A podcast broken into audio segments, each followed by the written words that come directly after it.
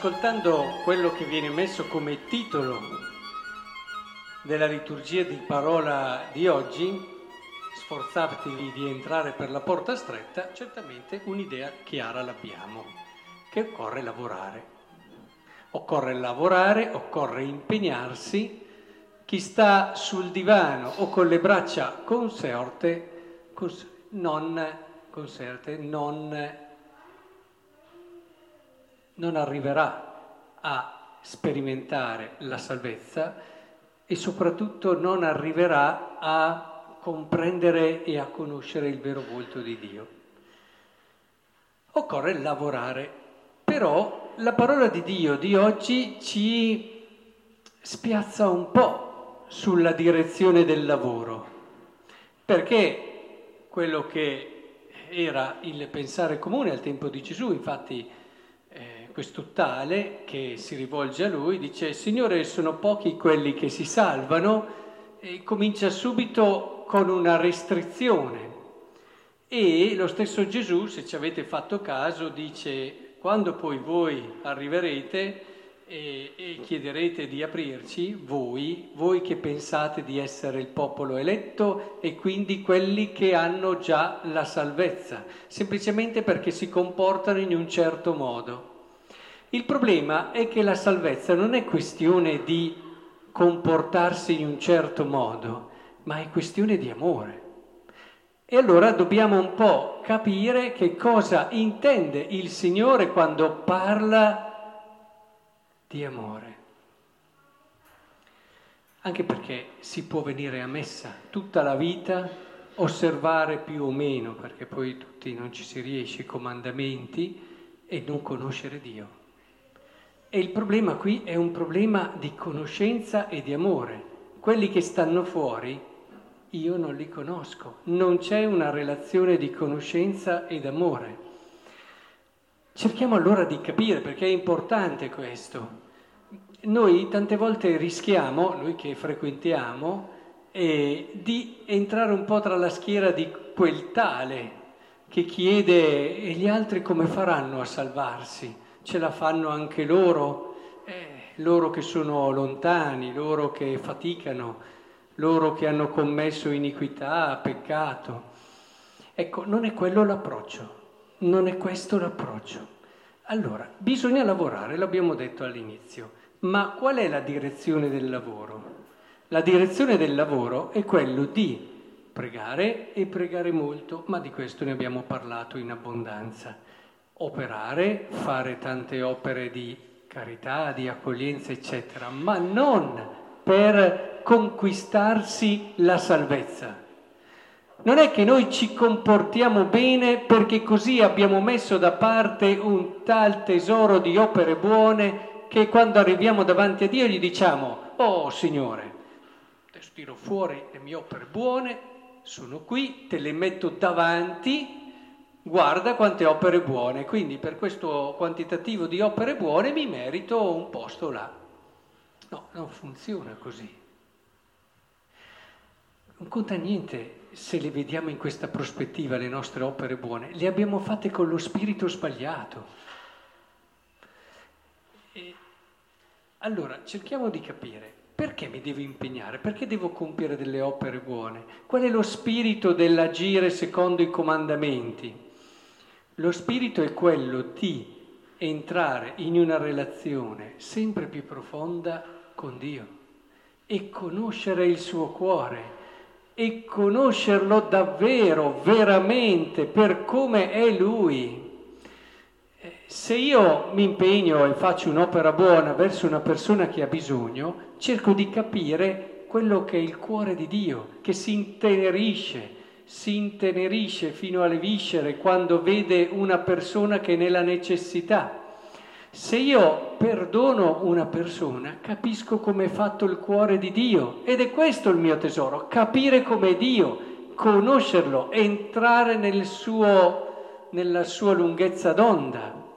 Non ci sono delle cose che metto da parte con cui poi potrò andare davanti a Dio e dire guarda qui che mi sono meritato tutte queste cose, ma il, il premio, chiamiamolo così in modo, è quello di aver capito qualcosa di più di Dio, di essere entrato di più nell'intimità di Dio, di essere in quel spirito che è proprio di Dio.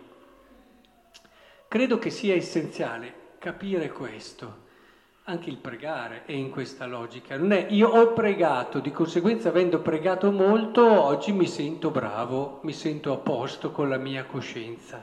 Sì, ma quanto hai conosciuto Dio? Hai ripetuto delle formule che ti danno tranquillità o sei entrato in una relazione profonda col cuore di Dio e ti alzi dalla preghiera con un'esperienza nuova di Lui, con qualcosa di vero che ti dice, che ti parla del suo amore, della sua misericordia. Hai fatto questo? Se hai fatto questo hai pregato e hai pregato secondo il Vangelo. Se non hai fatto questo, hai detto delle preghiere. Ora, è importantissimo capire questo, perché allora capiamo anche la parola di Dio di oggi. Cioè più noi ci comportiamo bene, meno ci sentiamo parte di un popolo eletto. Paradossale, vero? Perché di solito io mi comporto bene, sono, faccio parte di quelli bravi di quelli che si comportano bene, che magari giudicano anche gli altri che non si comportano bene e brontolano continuamente verso quelli che non si comportano bene. No, io vivo il Vangelo per non sentirmi un popolo eletto, ma per sentirmi parte di una famiglia grande, che è la famiglia dell'umanità, che è la famiglia dell'uomo, per sentire che davvero quel fratello là, che magari eh, non, non, vive il Vangelo perché non l'ha conosciuto o l'ha rifiutato o la storia di tanti, perché quel fratello lì possa davvero conoscere Dio. E questo perché io entrando in relazione con Cristo respiro il suo amore, respiro il suo desiderio di salvezza per tutti. Io ho conosciuto Dio perché se c'è un fratello che sbaglia, io sto più male di lui, ma perché voglio che lui capisca che così si rovina, che così fa del male agli altri e fa del male a se stesso. Questo è lo stile di Dio. Anche la seconda lettura, che ci parla della correzione, di solito viene interpretata dal punto di vista dell'uomo. Vedi, se sei corretto, non dubitare, Dio corregge chi ama. Quindi la correzione serve serve e ti fa bene perché ti fa crescere. Ma se la guardiamo dal punto di vista di Dio, è bellissimo vedere che il Signore, anche chi sbaglia, lo ama e cerca di correggerlo. Capite? Conoscere Dio vuol dire entrare in questo amore. Se c'è un fratello che sbaglia, Dio lo ama se tu non fai così, non hai conosciuto Dio. Dopo non sorprenderti che rimanga più chiusa la porta. Ma come, Signore? Ho fatto tante opere buone, io non ti conosco. Interessante eh, questo. Ma avevo passato tante ore con te nelle messe, io non ti conosco. È importante allora, perché siamo venuti qui a messa oggi? Siamo venuti a messa perché siamo abituati fin da ragazzini a venire a messa e di conseguenza guai se non veniamo. Poi se abbiamo dei figli diamo anche il buon esempio. Eh, va bene, va bene. Però è questo venire a messa. Siamo venuti a messa perché è un'opera bella, doverosa, oppure mi ritrovo con tante persone. Mm, ancora troppo poco. Perché così vivo un'esperienza di Dio intima, profonda, vera è ancora troppo poco. Noi siamo venuti a messa per comprendere sempre meglio il cuore di Dio. Adesso, quando faremo la comunione, è come se Dio prendesse il suo cuore e ce lo desse. Tieni, impara, entra in quello che è la prospettiva dell'amore che guida ogni mio pensiero, ogni mio respiro, ogni mio modo di fare, di essere, agire cerca di entrare in questa prospettiva, che è una prospettiva d'amore. Allora è chiaro, eh? tutte le cose belle che facciamo non le facciamo per sentirci un popolo eletto, per sentirci con il nostro gruzzoletto che ci permette di garantirci la salvezza.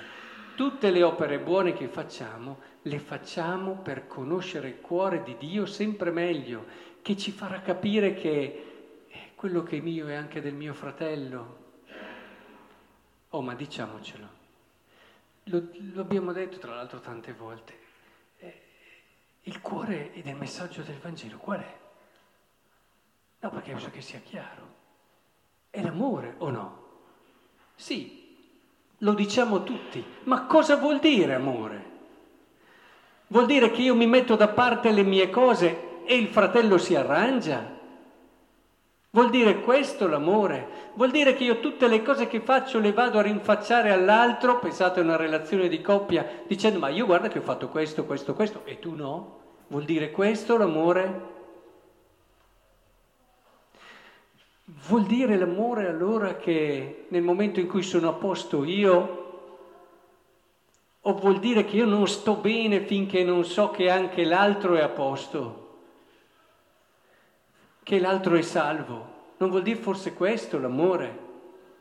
Che io sono disposto a rinunciare anche alla mia salvezza perché, si faccia, perché sia salvo l'altro? Pensate all'amore di un genitore. Non vuol dire forse questo l'amore? Sentirsi una cosa sola, sentire che l'altro e vivere che l'altro davvero è un pezzo di me, è una parte di me. Beh, se questo allora vuol dire amare, allora tutto quello che noi facciamo deve portarci lì. Allora capiremo la prima lettura, che le genti verranno, non ci scandalizzeremo quando sentiremo che gli operai dell'ultima ora ricevono la nostra paga. Non ci scandalizzeremo o arrabbieremo se vedremo che persone che, si, che insomma sono lì e sembravano così lontane alla fine si convertono e si avvicinano e che sembra che abbiano fatto i loro comodi tutta la vita, ma che comodi. Vuol dire che non abbiamo capito, se noi lo viviamo con gioia, non ci dà da fare che gli altri facciano i loro comodi, perché sappiamo che alla fine non è quella la vita bella. Ah, ma guarda, ha fatto tutti i suoi comodi. Ah, allora attenzione, se ragioni così vuol dire che non stai vivendo bene il Vangelo. Perché quando vivi bene il Vangelo non ti dà da fare che gli altri facciano i loro comodi, perché sai che stanno rinunciando al di più per accontentarsi di acqua sporca, stanno rinunciando a una sorgente d'acqua viva per una pozzanghera. I comodi sono una pozzanghera, il lusso sfrenato, il divertimento più sono una pozzanghera al confronto del vivere la gioia che il Vangelo ci pone innanzi.